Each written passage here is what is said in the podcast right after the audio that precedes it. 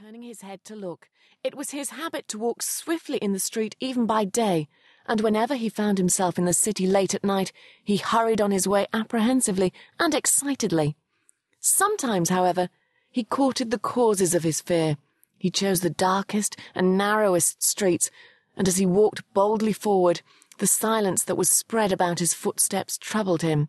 The wandering, silent figures troubled him and at times a sound of low, fugitive laughter made him tremble like a leaf. He turned to the right towards Capel Street.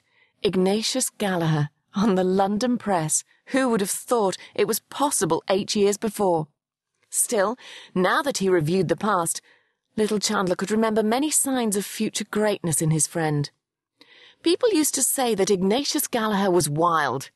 Of course, he did mix with a rakish set of fellows at that time, drank freely, and borrowed money on all sides. In the end, he had got mixed up in some shady affair, some money transaction.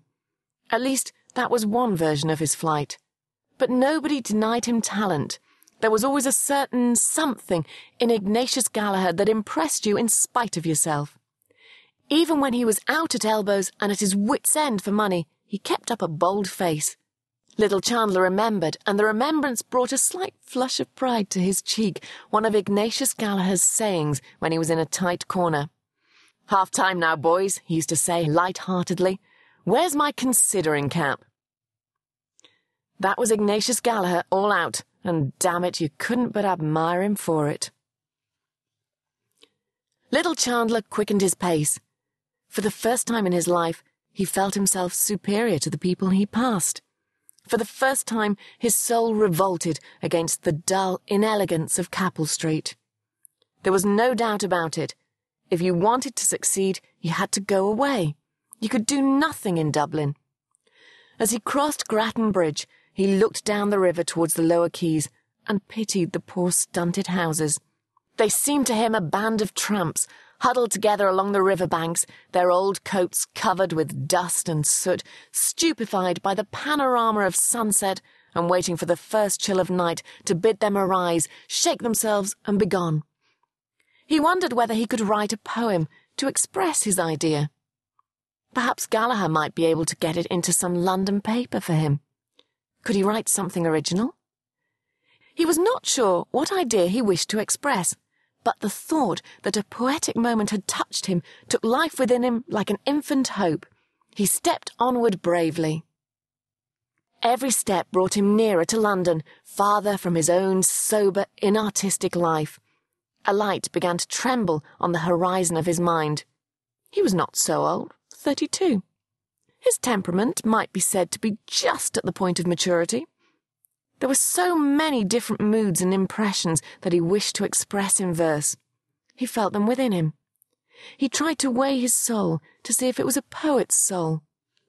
Melancholy was the dominant note of his temperament, he thought, but it was a melancholy tempered by recurrences of faith and resignation and simple joy. If he could give expression to it in a book of poems, perhaps men would listen. He would never be popular, he saw that. He could not sway the crowd. But he might appeal to a little circle of kindred minds. The English critics, perhaps, would recognize him as one of the Celtic school by reason of the melancholy tone of his poems. Besides that, he would put in allusions. He began to invent sentences and phrases from the notice which his book would get.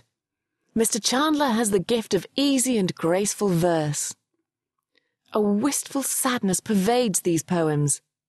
The Celtic note. It was a pity his name was not more Irish looking. Perhaps it would be better to insert his mother's name before the surname. Thomas Malone Chandler. Or better still, T. Malone Chandler. He would speak to Gallaher about it. He pursued his reverie so ardently that he passed his street and had to turn back. As he came to Corless's, his former agitation began to overmaster him, and he halted before the door in indecision. Finally, he opened the door and entered. The light and noise of the bar held him at the doorway for a few moments. He looked about him, but his sight was confused by the shining of many red and green wine glasses.